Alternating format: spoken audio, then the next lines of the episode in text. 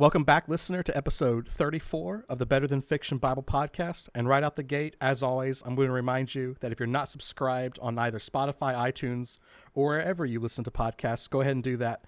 That way, you're going to get a notification every Tuesday morning when we release a new episode, and uh, that allows, through the algorithm, the podcast to reach a higher and higher audience. And speaking of greater audiences, um, we keep hitting milestone. We share with you guys, both Nathan, Matt, and you, the listener. We share milestones every time we, you know, oh, we have a thousand listeners. Oh, we have fifteen hundred listeners. We've actually just passed sixteen hundred listeners, and at the time of recording, uh, Nathan Van Horn, you just got back from the Southern Baptist Convention. That is that right? Yeah. Yeah. Now that that's sixteen hundred like subscriber listeners. Correct. Yeah, we have a lot more people who have just like you know opened the door, leaned their head in, and then left. Right. We have a lot more of that. But sure. but I have ambitions, Nathan. You t- tell me what you think of this. I have ambitions for one day we have a presence at the Southern Baptist Convention. We we have the Better Than Fiction Bible booth. Yeah. I don't know. The, What- the problem is those booth those booths are uh, not selling merch; they're giving things away, and and, Oh, dang. and we would need a it. sponsor for that. Well, you you know what? That's part of what that's part of my ambition. Like when when are we getting sponsors on this podcast? We've got we're almost big enough, right? Chick Fil A, if you're listening, Nathan will be more than happy to munch a chicken biscuit on air. Yeah, if let- you only let- cater for the podcast. Yeah, I, I don't. I don't want it to come across like we're shamelessly pa- uh, shamelessly pandering for money. We're, we don't care about money, but we will work Speak for yourself. food. We will work for food. I will Yeah, there you go. absolutely eat. I will absolutely eat a chicken biscuit while recording. Um, so Well, speaking of sponsoring things, it, it reminds me of where we're going today and also of a childhood television love. Uh, any Sesame Street fans out there? I grew up on Na- it. Na- Nathan, I'm, it wasn't me this time. It was Yeah, Matt. It was you know what? I'm I, sorry. before Matt does his segue, I need to say this. And y'all mentioned I was at the convention. Um, as Providence would provide, uh, I was able to have uh, breakfast not once but twice with Matt's parents uh, Matt, at the convention. yeah. Matt was because of my broken shoulder. I was not able to attend the convention. So Um, all, all this to say, Matt's parents are just the most delightful people. But his dad, who is a faithful motion. listener, his his dad, who is a faithful listener, um, he went out of his way to steal a segue from me one morning at breakfast, just in keeping with, um, you know, the negative behavioral patterns he's learned from you people. stop hashtag stop the bullying. yeah. well, so not to steal the segue, but just kind of talk about where we're going.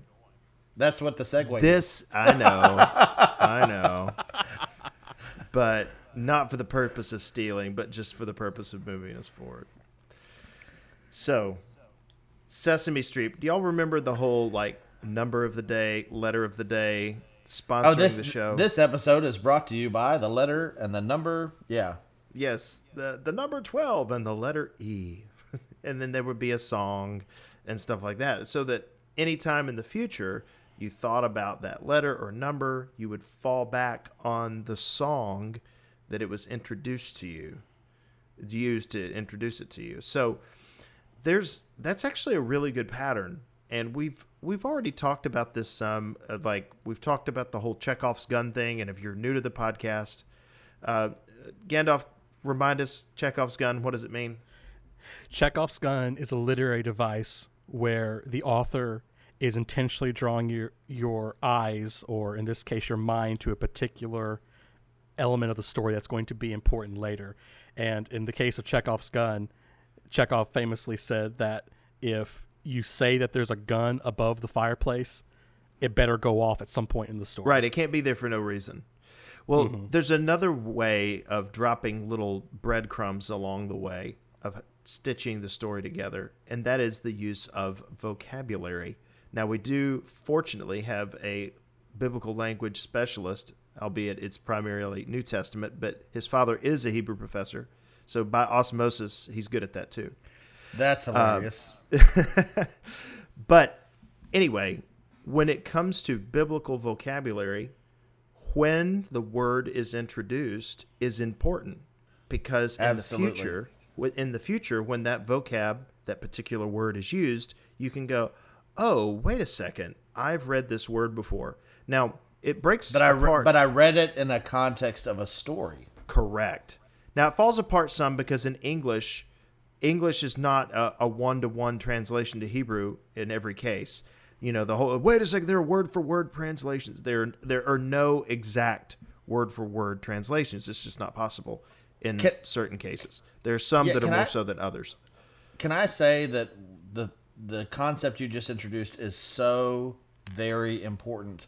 I mean, I, I read, I not just read, I studied the Bible for years before I even scratched the surface on that. Like I remember reading in the New Testament, um, uh, one of the most debated concepts uh, in in Paul and Paul's thought is, you know, what does Paul mean by justification? What is justification? How does justification work? And that's a debate for another day. Um, but one thing that struck me is why is it that whenever Paul talks about justification or justification by faith, why does he always go to Abraham? And it's Right. because Paul did exactly what you're talking about. In the biblical story, the first time that we have the language of faith is the story of Abraham. Abraham believed, he had faith in God, and it was reckoned to him as righteousness. He was justified, right? Um, and it's it's. I think where you're going is the Noah story introduces us to several key words that we have not seen so far in the scriptural story. Correct. Correct. So why don't we start? We're going to wrap up the rest of chapter six today, but to That's allow a, that's this a tall show- order for us. That's a tall right. order. So this show is going to be sponsored by the word righteous, blameless, covenant, and walked. So there's several sponsors today. That's great. You've got, They're- I feel like you got to have a number too. um, and the number six since we're finishing up the chapter. Chapter six. So, uh, Gandalf, why don't you read verse number nine through twenty-two? That's a tall order, but I think we can knock it out. Oh goodness. And you haven't been talking enough in previous episodes, so you will. This is what I get. you will do your time, sir. There, there are no genealogies here. You're good. All right. Well, if I, as long as I can get Noah's third son, we'll be good here. Uh, All right. This is, uh, as always, from the English Standard Version. These are the generations of Noah. Noah was a righteous man, blameless in his generation. Noah walked with God, and Noah had three sons Shem, Ham, and Japheth. Now the earth was corrupt in God's sight, and the earth was filled with violence. And God saw the earth, and behold, it was corrupt, for all flesh had corrupted their way on the earth. And God said to Noah, I have determined to make an end of all flesh, for the earth is filled with violence through them. Behold, I will destroy them with the earth. Make yourself an ark of gopher wood. Make rooms in the ark and cover it inside and out with pitch. This is how you are to make it. The length of the ark, 300 cubits, its breadth, 50 cubits, its height, 30 cubits. Make a roof for the ark and finish it to a cubit above, and set the door on of the ark in its side. Make it with lower, second, and third decks. For behold, I will bring a flood of waters upon the earth to destroy all flesh, which is beneath the, with which is beneath of life under heaven. Everything that is on the earth shall die, but I will establish my covenant with you, and you shall come into the ark, you, your sons, your wife, and your sons' wives with you. And of every living thing of all flesh you shall bring two of every sort into the ark to keep them alive with you. They shall be male and female. Of the birds according to their kind, and of the animals according to their kind.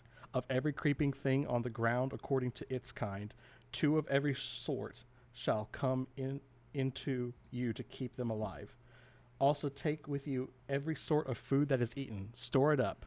It shall serve as food for you and for them. Noah did this. He did all that God commanded him. excellent. That was a marathon. Yahtzee. Yahtzee. Yes, it was.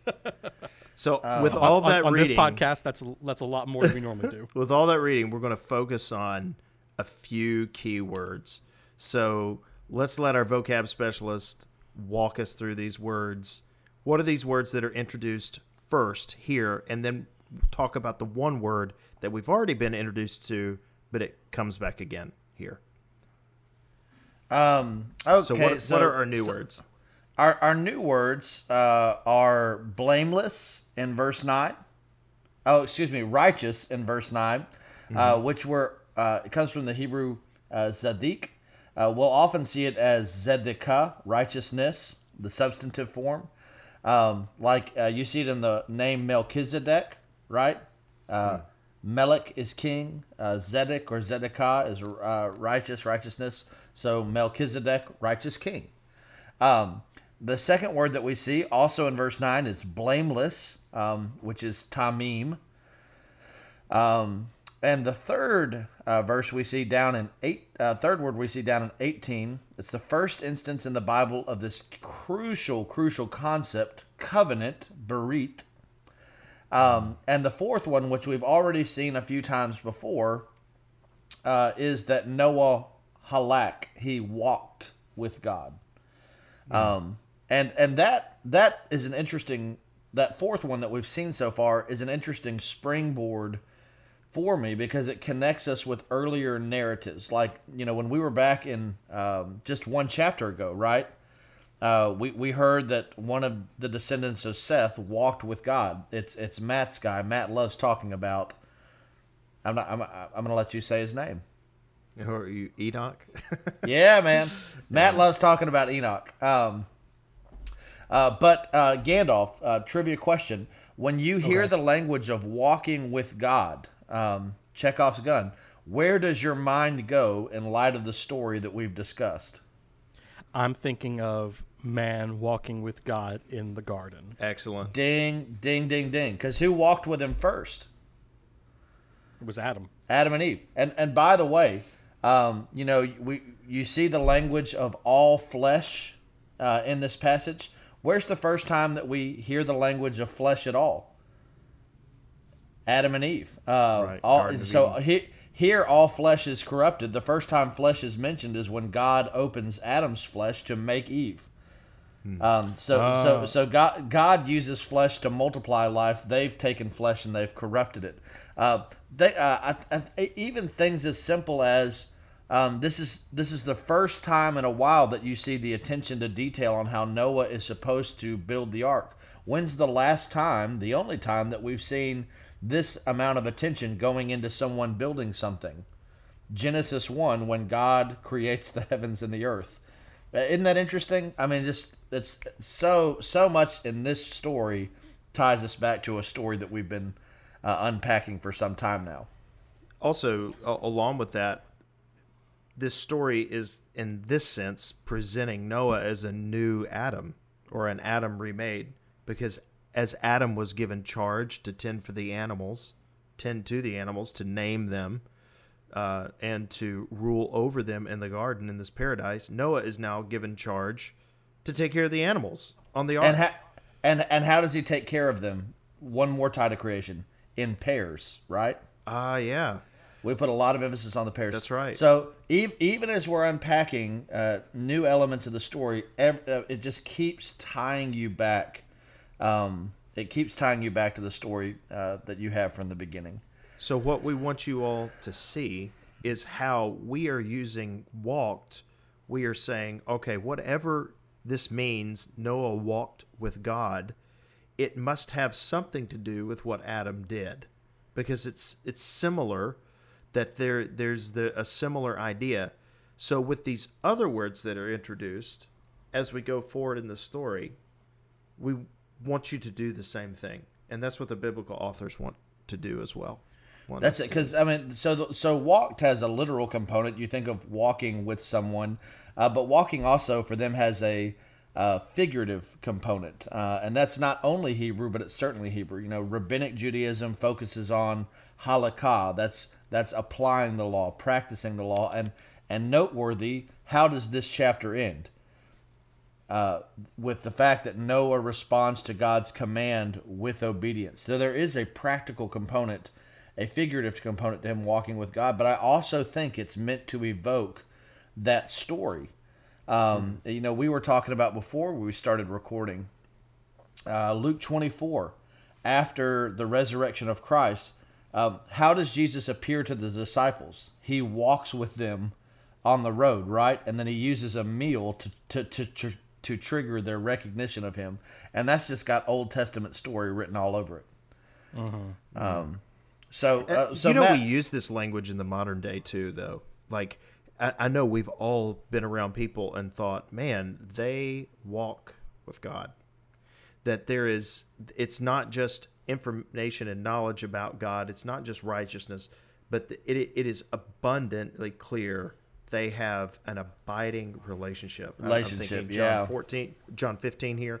In fact, just this last week, I've been doing um, a project where I'm trying to meet every member of our church uh, outside the walls of the church, if possible. So either in their home, out to lunch, or whether they want to come up and hang out at the church and stuff like that. So I've got I've got this project. It's going to take me years, but I have really enjoyed that to get to know the the people that um, I get to share church with each week. And one one such visit took place this week. It was just a, a blessing. I was with one of our members, and uh, she is in an assisted living place. And y'all, I kid you not, I, I called and told my dad about it. It was so abundantly clear that this woman walked with God, with how she talked, with how she prayed, with how she communicated. There was there was a graciousness, but it was it was it sounds so figurative and existential, but it exuded out of her that there was an abiding relationship that she had with God. Now, all these visits have been a blessing. I'm just saying this one stood out in such a significant way that this lady walks with God, and uh, so I I think that that component is here too. That abiding relationship, as we understand, walked with God. Well, and, again, you know, we're we're we're unpacking this stuff, um, walking with God. Again, it's precisely in in the context where this stuff becomes all the more noteworthy. Uh, so, like we said in the last episode, uh, we often think of the flood story as something to defend, um, and in antiquity, you didn't have to defend a flood story; everyone had one. So, how is this one dis- not defended? How is this one distinguished? What really happened? And it's precisely in the context of saying, "Hey, we all know the flood happened in antiquity. I mean, this thing was everywhere, right?" But it's precisely in the context of talking about the flood that God chooses to introduce us to someone who walked with him. And that's the first time that you have the language of someone being righteous. Right language of righteousness will be enormous in the rest of Scripture. It's the first time that we're introduced to the context of someone being uh, blameless. Tamim. Tamim. Um, Matt, when, when is this used overwhelmingly? Oh, the sacrificial. The sacrificial system. It's, Yeah, it's a- a, spotless lamb. Yeah, it's it's it's it's really unpacked for the first time uh, with not just any lamb, uh, uh, Passover, right? Right. Um, uh, and so this is man, the concentration of Tamim in Exodus, uh, Leviticus, and Numbers is just overwhelming. The vast majority of uses in the Old Testament um, uh, come in that sacrificial context. So what you're saying is if that I were a little Jewish boy and dad is reading me the scripture, I just and he gets to Genesis 6, I just heard him use the language of Passover. I, my, my ears perked up, right? Or, or the language of that's a- at, at the very least the language of sacrifice. Right. Um, you yeah, know, that's tr- true. True. Yeah. Well, I noticed some. I noticed some common language here. I don't know if we've talked about it on the podcast or if it's been in pre-recording discussions, but it seems pretty often that a illustration for salvation from God uh, is depicted as being inside of a structure that's laid out by God, right? Because you've got Oh, yeah. Man, the Passover being inside a house. You've got Jesus later saying, "There's many rooms in my Father's house." that's you a know, being great inside the ark. that's a great Ah, catch. I'm That- contributing. That's a great catch. you A- contribute a- every again, time, but that's awesome. Again, again, Eden, Eden kind of as the original temple. What was their Right. punishment for sin? They were being put out of that, the guy go uh, outside. put it out of that space. That's a great catch, man. That is a great catch. So Um, one of the things is that we talked about in the previous episode is the pushback where it's like, look at this mean, mean God that just wipes everybody out. He's just so cruel and he's so heartless and he's done this to these people. Slander. What now? Slander. yes. Libel. Yes, yes, yes. Well, one of the things you mentioned it, I don't think it was in our pre-conversation or pre-recording conversation of comparing this to the Book of Enoch, and I'd never thought about that before. Why don't you say that here of comparing and contrasting these stories because the biblical account is gearing up for the idea of a means of protection and salvation, where uh, the account Are from you the talking about of the, Enoch you, is you're very talking about different. Enoch Enoch's discussion of the Nephilim? Yeah, and and how Yeah, so- Genesis six yeah, doesn't do that, but it talks about the size of something else. Yeah, that's what's so interesting to me. And ag- again, this is not uh, I'm, I'm not this this is not necessarily polemic because Enoch's written so long after Correct. uh, Genesis, right? I, I just do think it's interesting um, how we write a, about God, what we say about God, it is rooted in our understanding, right, uh, uh, of who God is and how God works. In, in Enoch, uh, one of the things that we said about these extra biblical sources is that they can be helpful to show us um, how how ancient the people text thought. how how ancient people thought how the texts were being understood at very you know at various times and places but they're not scripture. And um, so, sometimes it's it's really you you see the beauty of what is scripture. You see the the beauty of genesis by not comparing it with enoch but by contrasting it and in enoch uh, enoch has this emphasis on how big the nephilim were you know these 3000 cubit uh, 4,500 foot giants, which the Bible, as we've mentioned, says nowhere. In the Bible, they don't focus on the size of the Nephilim or the, the, the giants, as if we follow the Septuagint. Uh, what's what's the emphasis on? The size of the Ark. ark. Not, in other words, not the size of the problem, but the size of the redemptive solution. Again, for all the flack God catches about being the angry God who's ready to wipe uh, everything out, you have this structure, this this this this uh, house on the water, uh, the original lake house, I guess. Um, uh, but you have this structure that's not only preserving life, it's it's representing the preservation of creation in its entirety through all of these pairs, up to and including uh, four pairs of people.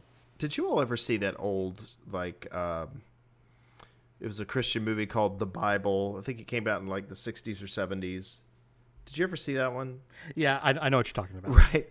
I always love that scene where it's like Noah and his sons are working on the ark, and like the flood is going to come in a few weeks, and his wife calls him in and says, "Hey, listen, I know you've been working on this boat, but they're all sitting around the dinner table and says the roof is leaking on our house, so I really need you to like fix that before you move forward with this whole boat thing." And Noah kind of has this dumbfounded look, like, uh, "Are you kidding me?" And then his boys are like, "Mom, uh, like we don't need to be worried about that." And then finally, like Noah raised his hands and he just says, "All right, look, we'll, we'll fix the roof." All right, and then he just looks at his boys like, "Just, just run with it, man. It's this is this, this is marriage. You you compromise." oh gosh. it's actually funny that Na- Nathan, you brought you're talking about uh, the the it's not the size of the Nephilim that's mentioned; it's the size of the ark. Yeah, Right. It's the size of God's salvation. Reminds me of the great Christian theological work, Veggie Tales. Oh, the, the words, God is bigger than the boogeyman. oh, He's ooh, watching out for we- you and me. Oh, we still sing that at my house because I've got some little girls that are afraid of the dark. We we know the Uh, whole song. He's he's bigger than Godzilla or the monsters on TV. yes, There you go. that's right. Well, a- a- and again, Gandalf, to your point, you know, you captured that house imagery. Um, there's there's always something significant, like uh, in in Passover, uh, since you went there. It's not just that they're in a home; it's that something significant is happening with the door, right, covered with the lamb's blood. Um, uh, when they're kicked out of Eden, it's not just that they're kicked out of Eden; it's that it's that there's something stationed at the entrance that keeps them from coming in right? And and it's precisely here in the context of God wiping everything out in the flood, where who, who is denied entrance to the ark? Uh, basically everyone else. Really? Or is it that everyone else chooses not to come in? Right. Uh, it just in other- stands, Jesus, a juke, in other words, there. Even even in the midst set and set the uh, door of the ark in its side. Um, it, it never tells him to stand guard. Never tells him to keep anybody off. It's that no one else avails themselves of this. You know, it's like we talked about in previous episodes. They're given 120 years, dot dot dot, and seven days, right? Right. And so I, I think it's interesting. You, in, in antiquity, you don't have to defend the notion of an area-wide or worldwide flood, variously understood. But it's interesting to me, precisely in the context of that, um, that God is not wiping it out as as the Epic of Gilgamesh, but because things are noisy. He does so because he's grieved at how corrupted his creation has become. And even in the midst of that, you know, no one in the Epic of Gilgamesh is calling the gods to give an account for, for flooding the earth. But even in the midst of the biblical story, God shows his grace and compassion um, this is precisely the story that we're introduced to the language of righteousness, blameless, blamelessness, and importantly, covenant.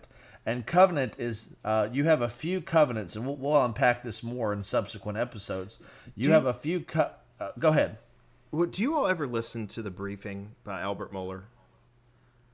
Here and the, here and there. I have I have, Um, a, I have a pastor friend who listens every day, and if there's a particularly noteworthy episode, he'll he'll clue me in so that I'm not vastly Ignorant I don't listen. on- I don't listen to all of them, but I'm a bit fond of Dr. Mohler for years. He's of course the president of my school. But um, anyway, last week, or actually this this past week, when we were recording, he talks about is the whole Disney villain theme dead because with the the release of Cruella de Vil, they've now oh Cruella isn't evil, she's just misunderstood and with the same thing of like Maleficent isn't evil, she's just misunderstood. So what's interesting is the the whole modern trajectory though. I was reading an article that when um, for instance Caesar uh, um, the play Julius Caesar when it was performed originally Shakespeare's play Yeah. that when Caesar would march through the Gaul and just wipe everybody out, that people would cheer, like Western audiences would cheer as Caesar as the hero. Like, yay, he's wiping out the barbarians. they deserve it. But then now, when that scene is looked at, it's considered absolutely barbaric. It's just how could he do that? That's just absolutely terrible and stuff like that. So my, my point is is not arguing for one or the other, is that perception of text shifts. Like I, I don't think ancients were bothered all that much about g- the gods wiping out people on the earth. I think that those are modern sensibilities that are infused, and uh, that's what what I was picking up as oh, I you got you. as you were talking about is that it even though this text is not written for a modern audience even as a modern i can see here this is god not just this is not just a huge lawnmower that god is running over just to kill as many people as he can no god sent an ark i mean god And he wasn't happy about it right either. and and and he sent the ark before the flood And he waited 120 years, dot, dot, dot, and Yeah. seven days. And again, and he uses the story of judgment uh, to introduce concepts like covenant that will be bound up with the overarching biblical story of redemption. And also, even though it was not a covenant, the proto evangelion, it's not listed as a covenant, even though some call it that you know a covenant. Yeah, but there's debate of whether that's an assumed covenant. uh, in- right. Yeah. but that we see God's commitment here to humanity because why not just wipe everybody out? God can just wipe everybody out and just raise new humans up. Make a new one. Yeah. Yeah, why not? It shows God's commitment to his handiwork, God's commitment to his image. And at the same time, this is a very sobering thing because we cannot miss the flood did come and a lot of people died. Like, Yeah. It's sobering. Like, you, you cannot mess around with the holiness and the righteousness of God. But at the same time, uh, there there's so much to be seen of God here that is so so so encouraging. Not just a this is not just a sad story. Yeah, absolutely. Well, hey, since y'all since y'all have stolen seg- uh, segues, I'm gonna self-appoint my guy as wrap-up guy. Okay. Um, What? I'm, I'm kidding. Go ahead, Gabe. He- he's, he's coming for my job now. well, we're talking about it. Yeah, it's sobering that a bunch of yeah, you know, all almost all of humanity had to die. But just to set up for next week, we're going to talk about uh, significance of animals on the ark. We haven't even gotten to that part. It's probably the second most iconic part part of Noah's Ark. Um, I just got to say, I would not have shed a tear if the jar containing mosquitoes had just gotten overboard. it would it would have suited me Yes. just fine. Yes. But with Why- that, we will talk about. Yeah, I know spiders, uh, mosquitoes. They could have they could have gone, but we will be talking about the animals on the ark and the significance of that next week. So be sure to subscribe and tune in for that. Not tune in, but you know what I mean. And we'll see you next week. See y'all. And today's podcast is brought to you by Shalom.